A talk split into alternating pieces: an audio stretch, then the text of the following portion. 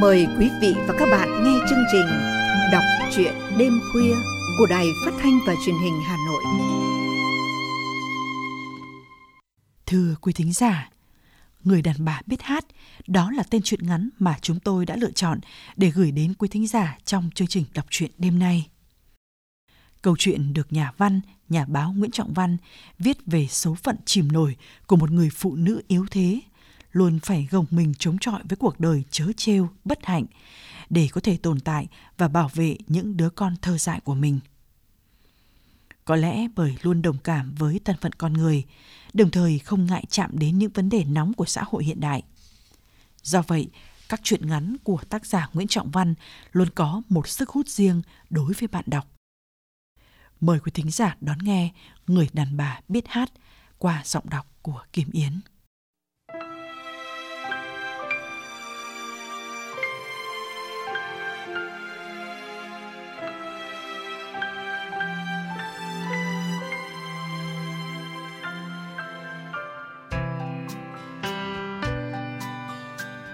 Chị đẹp, ở tuổi ngoài 40, người đàn bà vẻ mê mê dại dại ấy vẫn khiến nhiều đàn ông phải suýt xoa. Họ nhìn thấy chị thì cái lưỡi lia lia quanh vành môi đầy thèm khát. Bụng môi nuốt nước bọt đánh ực. Và rồi sau đó cũng thấy tiếc rẻ khi đã quay đầu đi nhưng mặt lại cứ ngước lại nhìn. Tá túc dưới gầm cầu An Bình một cây cầu bê tông mới bắc qua sông Thương ở đoạn chảy ngang thị xã Phủ Lạc Thương. Đâu như hơn nửa năm nay, một cái lán căng bằng tấm ni lông cũ.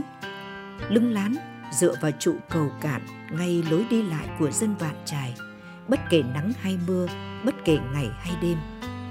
Một manh chiếu tàn tã, một đống quần áo cũ nhầu nhĩ, một lô gấu bông dính bùn đất là tất cả của cải của chị nhưng thứ đáng quý nhất, chị luôn giữ bên mình là những đứa con nhỏ đáng yêu của chị. Một đứa con gái có nét nhìn ngơ ngác, sợ sệt và luôn nín lặng. Chị cười. Hàm răng của người đàn bà, vẻ điên, vẻ tỉnh lại đều tăm tắp. Hàm răng trắng mở ra, khoe với nắng gió khi chị cất lên tiếng hát. Chị hát. Bao quản lấm đầu thân là thân lươn kia bao quản lấm đầu. Anh hai về anh hai tính, để có đôi tôi về, đôi tôi toán. Giọng hát cứ vờn xa vờn xa lâng lâng chậm chậm và loang loang trên mặt nước sông Thương. Hai dòng chảy ấy lúc quện vào nhau khi tách thành đôi, chảy hững hờ dưới chân cầu An Bình. Này Kim, không về nhà trông chồng à? Nó dẫn gái về hú hí với nhau, đang bán dần đồ đạc đấy. Chị ngước mắt lên nhìn, đôi mắt mở to không có gì là ngây dại cả. Chị lắc lắc đầu cười. Chẳng hiểu chị cười vì không tin lời nói kia, nói, hay là chị cười trừ khi không muốn tin lời nói của người kia. Chị mở to mắt thế, nhưng đôi tay lại ghi chặt lấy đứa con gái hơn. Đứa con gái cố vùng vẫy trong vòng tay mẹ. Nó không nói gì, mặc dù nó đã lên hai hay là lên ba gì đó. Nó biết nói đã sõi, thỉnh thoảng nó mới cất tiếng gọi mẹ. Nó gọi mẹ bằng cái giọng trẻ con nghe thương thương và cũng lắm gióng giết. Đấy là khi nó đói, nó chỉ gọi mẹ khi nào nó đói thôi, còn nói chung nó nín lặng trong vòng tay mẹ, nó ngửa mặt nghe mẹ nó hát. Chị lại cất tiếng hát, giọng hát như khê khê kiểu như người hết hơi. Có yêu nhau thì trò chuyện vân vi, kẻo mai tiếng bức tiếng trì lại bảo rằng tại em. Quê chị như đâu ở huyện Việt Yên hay là Yên Dũng gì đó. Chị nói về quê mình và cũng khiến người nghe thấy lẫn lộn lung tung. Có ai đó nhắc chuyện về quê thì chị lại hào hứng khoe. Mình có nhà to lắm, nhà nhiều đồ đạc nữa, nó có bán mãi cũng không hết được. Chị lại cười, nụ cười nhếch một bên mép của mẫu người có vẻ khinh của. Nghe những câu hát mà chị khe khẽ hát đã phần nào cho thấy chị là con gái vùng quan họ rồi. Vần điệu câu hát của chị thường nhằm vào lối hát vẻ như là thân phận hay là trách móc gì ai đó. Chị trách móc cũng có cơ sở, những người sống bám vào dòng sông Thương quanh cầu An Bình, mỗi người nói về chị một kiểu. Người mê quan họ kể, hồi còn trẻ, cách đây chừng 25 năm gì đó, chị là chị ba, trong đám liền chị ở Làng Vân. Chị ba quan họ tên Kim phải lòng anh ba trong đám liền anh thôn Hà. Anh ba quan họ thôn Hà lại mê chị Tư quan họ ở làng xá. Chị Tư quan họ làng xá lại thầm yêu trộm nhớ anh năm quan họ ở tận huyện Lương Tài. Cứ vòng vo vậy nên chẳng ai yêu được ai. Họ làm khổ nhau đến hết đời. Chắc chưa xong khổ. Chị điên. Điều đó thì chỉ nhìn thoáng qua là biết. Nhưng vì sao mà lại bị điên? Và điên cũng có dăm bảy đường điên. Điên tình chẳng hạn. Điên vì tình yêu không tại nguyện có. Điên vì lỡ giờ tình duyên có. Điên vì mù quáng mà yêu cũng có. Nói chung, chuyện tình yêu thường làm người ta điên. Chị lấy chồng năm 23 tuổi. Nếu ai đó hỏi chị có yêu chồng hay không, chị khó mà trả lời. Đơn giản là người nhà quê giữa yêu và lấy chồng là hai phạm trù khác nhau hoàn toàn. Chồng chị là con trai trưởng của một nhà giàu có. Nhà chồng chị có vài chục quả đồi chuyên trồng cam. Thứ cam bố hạ nổi tiếng không chỉ ở vùng Yên Thế, Nhã Nam mà còn nổi tiếng khắp cả nước. Con trai trưởng nhà giàu trồng cam lấy con gái quan họ đẹp như mộng thì khỏi phải bàn. Suốt một thời gian dài, mọi người ai cũng nức nở nói về cặp đôi như trời cho ấy. Chị về nhà chồng được khoảng 2 tháng thì sinh con. Chị sinh ra bé gái xinh xắn, có thể sau này còn đẹp hơn cả mẹ. Nhưng chuyện đâu có được cầu toàn. Bé gái mới sinh ra, ngay lập tức gia đình nhà chồng chị đã đưa nó đi đâu không ai biết. Hồi đó lại khắp một vùng bàn tán xem sao con bé do chị sinh ra là con của ai. Chịu. Người lệ cổ bàn tán với giọng cay nghiệt. Nó là đứa con hoang, bỏ là phải.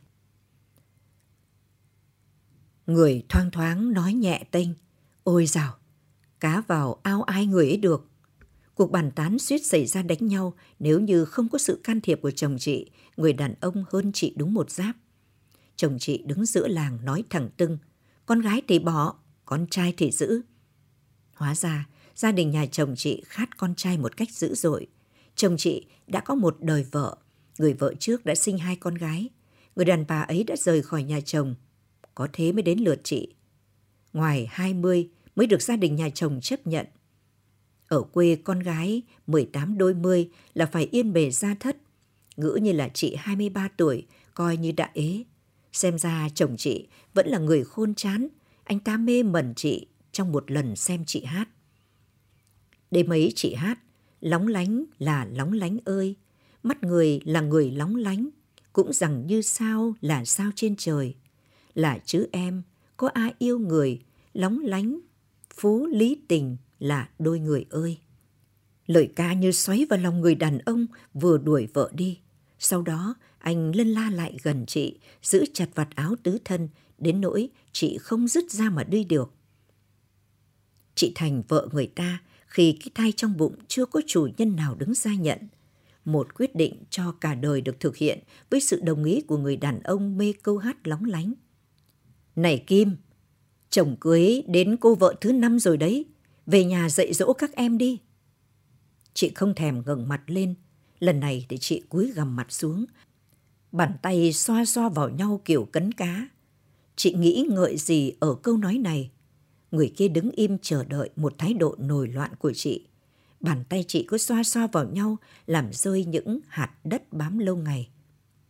Lần đầu tiên, chị mới thấy bàn tay mình đẹp. Bàn tay có những ngón tay thon dài cứ từ từ trắng ra sau mỗi lần xoa xoa vào nhau của chị. Bàn tay ấy, nếu 20 năm trước hay là xa hơn nữa, chắc có vô vàn người muốn nắm lấy nó. Giờ thì nó bỗng trở lại, khiến người ta đang háo hức chờ đợi phẫn nộ của chị. Người kia cúi xuống. Kim có muốn về nhà không? Về nhà cho đỡ khổ. Thì ra trước một vẻ đẹp, cho dù chỉ là vẻ đẹp của đôi tay, cũng khiến con người ta phải ngừng lại ngay những suy nghĩ độc địa. Người kia thong thả, nâng đôi bàn tay chị lên ngắm nghía. Khiếp, đàn ông đã mê mẩn thì sạch bẩn hay điên dại chẳng có nghĩa lý gì rất. Người nắm lấy bàn tay của chị mà chỉ trực cúi sát nó để hôn hít. Chị để yên đôi bàn tay mình cho người kia nắm, người kia thoa thoa tay mình trên mu bàn tay chị. Chị có cảm giác quen quen ở những vết chai của bàn tay người kia. Mắt chị nhắm lại, mơ mơ màng màng, cố hình dung xem cái cảm giác quen quen ấy nó đã có ở đâu. Chợt chị hét lên, giọng thất thanh, rồi vùng tay mình ra khỏi bàn tay của người kia. Chị cuống cuồng đứng dậy, nhìn vội theo con đường mòn đi xuống mép sông. Đứa con gái của chị lần đầu tiên được giải phóng khỏi vòng tay mẹ, đang lẫm chậm bước những bước tranh vinh, Nó sắp tới mép sông. Nghe tiếng hét thất thanh của mẹ, con bé dừng lại. Nó quay mặt lại, nhìn ngước lên và nhoẻn nụ cười. Chị há hốc mồm, toàn thân cứng đờ, chân không bước nổi. Con bé như không có chuyện gì xảy ra. Nó bước quay lên chỗ mẹ từ triển đê xuống bến sông Thương dưới gầm cầu An Bình được hình thành từ trước khi có cây cầu. Chuỗi xuất phát ban đầu vốn rậm rì cây cỏ lại là bến neo lý tưởng của những chiếc mic. Bến mic thành tên, như cái tên chỉ nghe đã thấy sự tranh giành đầy chất giang hồ. Thôi thì đủ loại người, toàn là những người sẵn sàng lao vào nhau. Chị đến tá túc ở dưới gầm cầu chỗ bến mic vào một tối có mưa tầm tã. Hình như lúc đầu chị chỉ ghé đó để chú mưa, nhưng cơn mưa lại kéo dài những mấy ngày. Chị ngồi trên manh chiếu, chẳng ra manh chiếu. Tay chị lúc lòng ra không ghì chặt đứa con, lại vô cảm bứt bứt cào cào xuống mặt chiếu. Manh chiếu chỗ rách, chỗ đứt ra. Thành ra cứ như manh chiếu dùng để đắp chó. Nó tàn tạ nhưng còn gọi là chiếu. Chị ôm con ngồi trên chiếc chiếu rách khi hứng lại hát. Chị hát, người về tôi vẫn có mấy khóc thầm. Đôi bên là bến sông như vạt áo, mà này cũng ướt đầm, ướt đầm như mưa. Này Kim, mày về mà xem, còn vợ thứ năm của chồng mày vừa sinh đứa con gái nữa kìa. Chị khóc, lần đầu tiên dân bến mích thấy chị khóc. Kể cả người đàn bà mê mê dại ấy khóc cũng thấy ngồ ngộ. Tiếng khóc của người điên nghe thiểu não thế nào ấy. Nó không hu hu, không ai ai, mà cứ ngư ngư như mèo cái vào mùa động đực. Dường như câu hát, nó vận vào hoàn cảnh, nên tiếng ngư ngư não nề lắm, cồn cao lắm và oan nghiệt lắm. Chồng chị cưới cô vợ thứ năm, vừa đâu như là năm ngoái. Cuối chạc tuổi chị hồi chị về làm vợ anh ta. Chập tối, chị khó nhọc, một tay ôm đứa con gái vừa tròn một tuổi, một tay cố nhấc chiếc túi căng phòng, trong túi chẳng biết có gì, len lén, đứng nấp sau khóm cây rậm rịt. Chị lén đứng nhìn, không dám lộ diện, vì nếu người nhà chồng thấy sẽ đuổi đi ngay. Chị đi khỏi nhà đó lâu rồi. Trước chị cũng đã có người vợ đẻ hai cô con gái phải ra đi. Sau chị cũng có thêm hai người vợ cũng đẻ hai con gái đã ra đi. Chị mò về như việc của kẻ cùng đường, quen lối, dạng như là chó nhớ nhà chủ cũ mà về thôi. Chị đứng nhìn trộm, Trừng Tường đã thất vọng, thì cô vợ thứ năm của chồng bước ra ngoài cổng. Cho dù ánh đèn dọi từ trong sân ra không đủ sáng lắm, nhưng chị cũng nhận rõ gương mặt của cô dâu mới. Quái, gương mặt ấy thấy quen kinh khủng, quen đến nỗi khiến chị phải đưa tay hạ chiếc túi xuống để cạnh chân. Bàn tay chị sờ sờ lên mặt mình, chị lần tìm qua động tác để cố nhớ xem gương mặt này chị đã thấy ở đâu. Chị nghĩ mãi mà vẫn không thể nhớ gương mặt ấy mình đã gặp ở đâu. Nếu như đứa con gái một tuổi không ré lên tiếng khóc, thì có lẽ chị cứ ngần ra mà nghĩ. Tiếng khóc của đứa con gái làm chị hốt hoảng, xách vội chiếc túi chạy như ma đuổi. Chị chạy một mạch, đến khi cơn mưa bất chợt dữ dội đổ xuống, khiến chị buộc phải trú lại. Và chỗ trú đó chính là gầm cầu An Bình này, ngay lối dẫn từ triển đê xuống bến mích. Kim, khóc vì cái gì thế? Chị không thể trả lời câu hỏi của người kia, chị nấc lên đau đớn. Giờ thì tiếng khóc mới thực sự là tiếng người khóc. Tiếng người khóc khác hẳn tiếng mèo gào, khác hẳn tiếng chu của loại chó. Tiếng khóc của người nghe thảm thiết, nghe như đang kể chuyện. Tiếng khóc của chị giờ không là tiếng khóc của người điên điên dại dại nữa. Nó thực sự khiến người ta mồi lòng. Quân chó má, thằng khốn nạn. Lần đầu tiên, người kia thấy chị cất lên tiếng nói sau biết bao câu hỏi của mình. Người kia im lặng đảo mắt tìm chỗ để ngồi xuống bên cạnh chị. Lần này, người kia không dám đụng đến đôi bàn tay chị, mà chỉ lặng lặng nắm chặt tay mình nhìn chị khóc. Ngày đứa con đầu bị đem cho đi, Kim cũng buồn một dạo. Nhưng ở người đàn bà đang độ tuổi dậy thì ấy, lại được anh chồng đang khao khát con trai, thì chuyện có thai trở lại không khó khăn. Chị mang thai lần thứ hai, lần này đích thị là của chồng rồi. Chồng chị đón thầy về tận nhà gieo quẻ để cái thai ấy sẽ là thai con trai. Chị cũng mong như thế, mong có con trai để gia đình nhà chồng khỏi thất truyền dòng dõi. Mong có con trai để mình được yên thân trong cái gia đình không thiếu tiền, chỉ thiếu tình này. Nhưng cuộc đời éo le lại luôn kéo thêm sự éo le.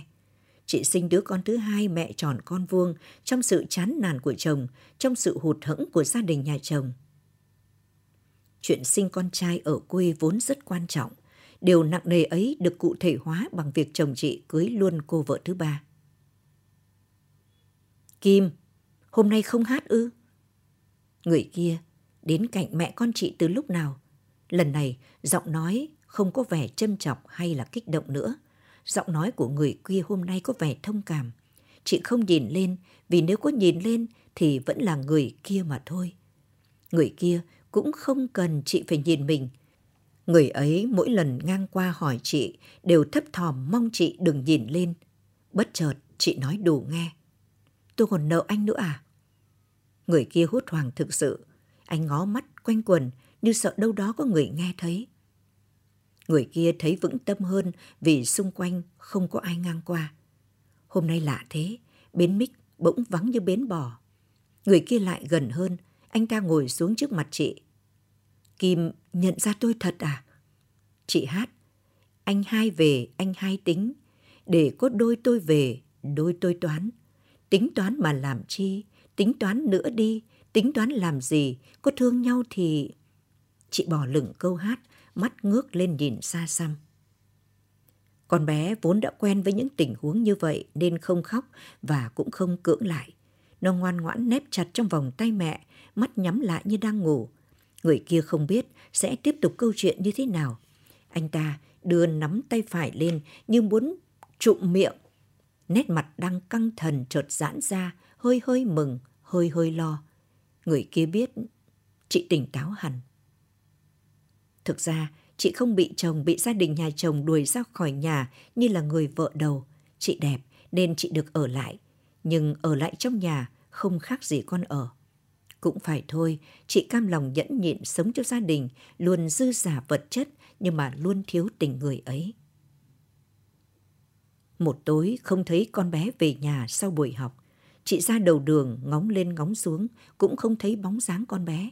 Mắt chị trực khóc, miệng chị trực vỡ hòa lên tiếng kêu. Tình thương và trách nhiệm của người mẹ mách bảo với chị, nó đang bị hại, hãy đi cứu nó. Chị nhào ra ngoài đường lớn, chạy cuống cuồng về phía ngã dẫn ra đường quốc lộ. Con đường quốc lộ dài hun hút như ghim bước chân chị lại. Chị chạy mà đôi chân nặng trĩu như đeo đá. Chị gục xuống bên đường. Lúc này tiếng khóc mới nấc lên đau đớn. Chị tới được Lạng Sơn thì bộ dạng vốn thiểu não lại thêm thất thiểu. Nhìn bộ dạng của chị, nghe chị hớt hải trình bày, nghe chị sụt sùi cầu khấn, cũng có bao người mùi lòng. Nhưng khốn nỗi, thương thì thương, động lòng thì động lòng, nhưng giúp chị thì ai cũng lắc đầu. Chị lang thang mấy ngày trên xứ lạng mà chưa tìm được lối nào đi cho con đường tìm con và cứu con. Đến một hôm, chị ngồi trong quán nước ven đường, thì có một người đàn ông độ trên 50 tuổi đến bên cạnh. Ông ta thoạt đầu rất hờ hững, không đếm xỉa gì đến một người đàn bà tuyệt vọng cũng ngồi đó. Sự hờ hững ấy khiến chị tin ngay khi bà chủ quán thong thả buông câu. Ông hay qua bên kia, ông xem có giúp gì bà này không? Người đàn ông ngồi trong quán hờ hững nhìn chị và nghe cũng rất hờ hững. Cuối cùng, với vẻ miễn cưỡng, ông ta ậm ừ kiểu không chắc chắn lắm đã nhận lời đưa chị qua biên giới tìm con. Chị mừng lắm, coi như đã có được chỗ tin cậy. Chị nhận ra bộ mặt thật của người đàn ông có thái độ hờ hững ấy thì đã muộn. Ông ta giả vờ một người tốt đến độ khiến chị không mảy may nghi ngờ. Khi chị nhận ra mấy ngày vừa qua, ông ta dẫn chị đi lần tìm manh mối chỉ là giả tạo, chứ đường về đã đóng sập lại. Chị bị đưa bán về làm vợ cho một người đàn ông Trung Quốc chừng ngoài 60. Đó là một ông lão, vợ mới mất, nhưng nhục dục dường như không có giới hạn. Lão già dâm dê lao vào chị như một con thú khát thịt sống. Cùng đường lại bơ vơ giữa trốn xứ người. Chị đành cam chịu để cho lão già cào cấu lên thân thể mình. Chị thành vợ xứ người mà lòng không nguôi ý chí tìm lại đứa con bị lường bán. Chị có được sự tin cậy của lão chồng già ham dục vọng. Lão cho phép chị được tiếp xúc với hàng xóm. Những lần giao tiếp đó đã mách lối cho chị. Chị trốn nhà chồng người Trung Quốc vào một ngày gió bấc thổi lộng óc. Những đồng tiền dành dụm được qua mỗi lần chị làm cho ông chồng già thỏa mãn đã giúp chị có được chỗ ngồi trên thùng chuyến xe hàng chạy về phía biên giới Việt Trung. Chuyến hàng chót lọt hay cũng chính cuộc chạy trốn của chị chót lọt. Kim còn nhận ra tôi chứ? Còn nhớ tôi chứ? Người kia cầm bàn tay chị hỏi với giọng động viên. Chị cúi đầu, nhưng bây giờ cái đầu gật gật, người kia mừng ra mặt, nắm tay chị chặt hơn, khiến chị hơi nhăn mặt. Hồi lâu, chị nhìn thẳng vào mắt người kia, ánh mắt dò xét. Sao anh cứ theo mẹ con tôi như thế? Người kia không trả lời. Mọi câu trả lời lúc này đều trở nên vô nghĩa. Chỉ có sự im lặng chân thành mới đủ ý chí cho con người ta xác nhận. Để yên bàn tay mình trong tay người kia, chị vẫn chưa hết bàng hoàng. Về tới Việt Nam khi sức lực đã kiệt, chị quẳng gánh hàng cho nó lăn vào vệ cỏ ven đường, rồi cứ để nguyên quần áo nhầu bẩn mà nằm ngay đó thở. Tiếng xe máy phanh gấp ngay chỗ chị nằm, rồi có tiếng hỏi đủ nghe. Này, sống hay là chết đấy? Câu hỏi thật nực cười, vì nếu đã chết thì còn trả lời làm sao được. Chị he hé mắt, bụng phập phồng thở để chứng tỏ mình còn sống. Động tác ấy của chị đã tỏ ra có tác dụng. Người đi xe máy cúi xuống xốc chị lên yên xe. Anh ta nói đủ nghe, bám chặt vào tôi. Chiếc Minsker lộc cộc đưa chị tới một ngôi nhà tỉnh toàn khá xa biên giới. Chị buông xuôi không thèm để ý mọi sự rồi sẽ ra sao. Đối với chị thì nhục nhã đọa đầy đã dư thừa rồi thì thêm một lần nhục nhã đọa đầy nữa cũng chẳng mất mát gì. Chị ở trong ngôi nhà nhỏ tình toàn đó, một căn nhà vốn bỏ hoang được những người chạy xe ôm và dân gánh thuê tự phân ngăn ra để ở, đâu như dăm hôm thì khỏe hẳn. Đến lúc này, chị mới để ý tới người đàn ông tốt bụng đã cưu mang mình. Một người đàn ông bằng hoặc kém chị một hai tuổi. Anh ta có nước da của loại người suốt ngày hứng nắng gió. Từ hôm chị đến đây, anh ta không khi nào nói chuyện một cách cởi mở, chứ nói gì đến tâm sự với chị về gia cảnh mình. Với linh cảm đàn bà, chị lờ mờ đoán là người đàn ông trung niên này đang cố giấu đi chuyện tình cảm. Với lại cuộc đời mình đã nhiều oan nghiệt, biết thêm chuyện khác để làm gì chứ? Anh ta đi ra khỏi nhà từ sáng sớm để mặc chị trong gian nhà cho cũng chắc không ai lấy. Chị dần dà quen với cuộc sống ấy ở nhà và nấu giúp anh ta bữa cơm tối. Hơn 20 năm trải qua hai đời chồng nhưng chị chưa lần nào được chăm cơm cho chồng. Ở cái tuổi 40, lần đầu tiên chị có được cảm giác ngóng đợi chờ cơm một người đàn ông. Người đàn ông này, chị với anh ta chưa có cảm giác động chạm vào thân thể, nhưng sao chị thấy nhớ nhớ, thấy sốt ruột mỗi khi anh ta về muộn. Chị ủ nồi cơm trên cái bếp được đặt bằng ba hòn đá ám khói đen kịt. Nồi cơm để lâu đến gần nguội làm chị lo lắng. Chị ngóng mắt, hóng tiếng xe máy chạy qua, lại cố mường tượng ra tiếng xe máy của anh ta. Lần này, chị tự nguyện làm vợ người ta. Người đàn ông thứ ba này có vẻ không mặn mà lắm với chuyện chăn gối. Anh ta chỉ nhẹ nhàng xoắn lấy chị. Có lẽ không muốn làm chị sợ hãi bởi biết cuộc đời chị đã quá nhiều nỗi đau. Sự nương tựa như định mệnh ấy không dài. Một tối chị nói rằng chị vẫn muốn đi tìm đứa con thất lạc của mình. Người đàn ông vốn ít nói, giờ càng thêm đến lặng. Anh ta nín lặng khi chị cất lên tiếng hát. Ấy là chị mượn câu hát để giấu lòng mình đó thôi.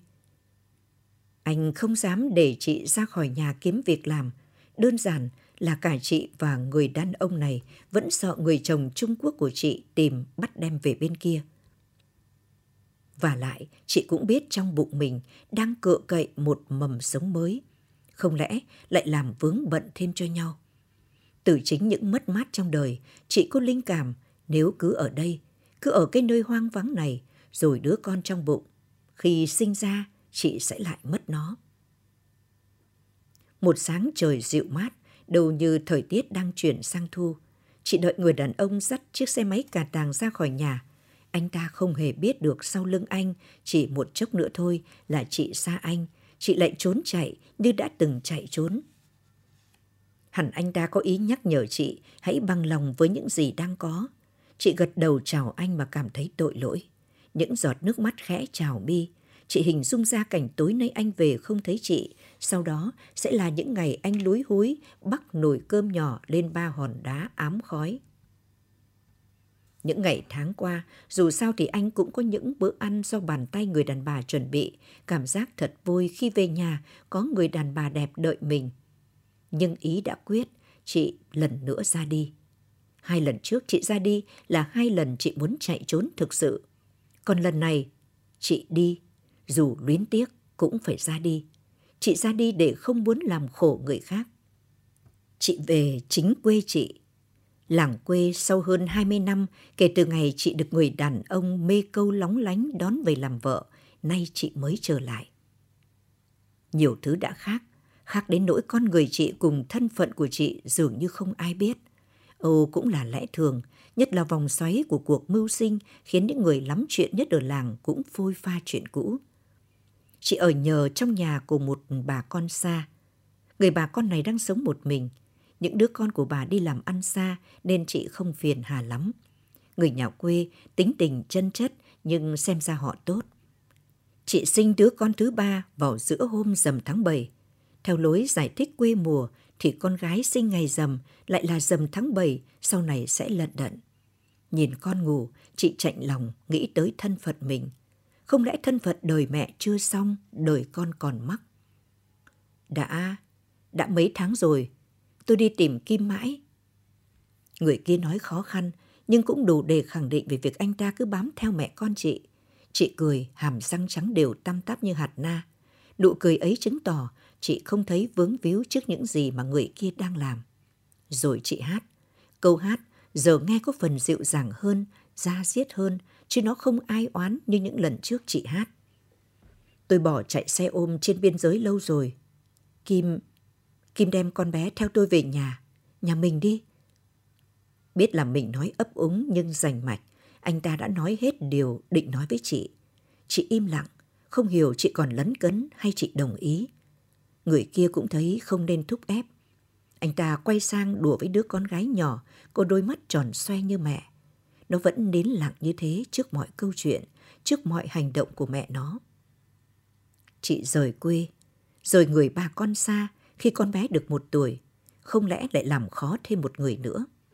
Chị nghĩ vậy, và cho dù người bà con xa có níu kéo thế nào, chị cũng bế con ra đi.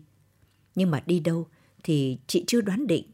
Bước chân còn mông lung ấy đưa đẩy thế nào dẫn chị về lại ngôi nhà của người chồng đầu tiên với một hy vọng nhỏ nhoi. Biết đâu, đứa con gái thứ hai của chị đã về được nhà. Thêm nữa, nó cũng là sự quen mà thôi. Chị biết lỡ rồi, nhưng cảnh người chồng đầu cưới cô vợ mới khiến chị tò mò. Đàn bà thường hay tò mò, nhưng lần tò mò này đầy oan nghiệt. Tiếng khóc ré lên của đứa con một tuổi như cứa vào tim chị những nỗi đau tê tái. Con đầu bị người ta đưa đi mất và khi nó xuất hiện trước mặt chị lại trong hoàn cảnh chớ trêu. Đứa con thứ hai bị lường bán mất tâm mất tích. Chị vùng chạy thật xa để không muốn đứa con thứ ba lại mang số phận như hai chị của nó. Nhưng đi đâu và ở đâu cho nó được an toàn giữa những cám dỗ rình rập. Chị điên.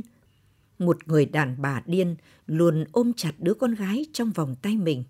Chị điên. Một người đàn bà điên biết hát dưới gầm cầu an bình. Anh thực sự tìm mẹ con tôi chứ? Vậy là Kim không phải bị điên. Chị gật đầu, cái gật đầu đồng ý.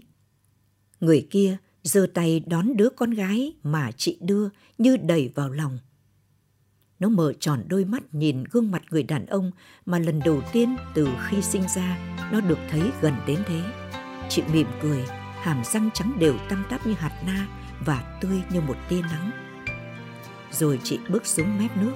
Rất lâu rồi chị mới có được phút giây thảnh thơi, có được tâm trí tĩnh tại, không phải lo giữ đứa con gái nhỏ. Chị vốc từng vốc nước lên, chị rửa mặt không vội vàng, bàn tay chị gỡ dần khuy áo. Chị đẹp, lập lờ bên sóng nước, trông chị lại càng đẹp hơn. Người kia ôm đứa con gái trên tay, anh đứng trên bờ ngay lối mòn dẫn từ triển đê xuống bến. Anh giơ nó lên qua đầu mình để nó trông tới mẹ nó. Đứa con gái nhoèn nụ cười, nó cười ngồ ngộ, nụ cười con trẻ bật thành tiếng khanh khách khanh khách. Chị cất lên câu hát, lời câu hát lặn vào lòng sông, lời câu hát cứ mang mang mà chảy trôi, lời câu hát cứ bồng bềnh bồng bềnh hệt như một đám mây trắng đang in xuống mặt nước. Nước sông Thương lúc này có màu loang đỏ như đang cố hòa vào dòng nước xanh.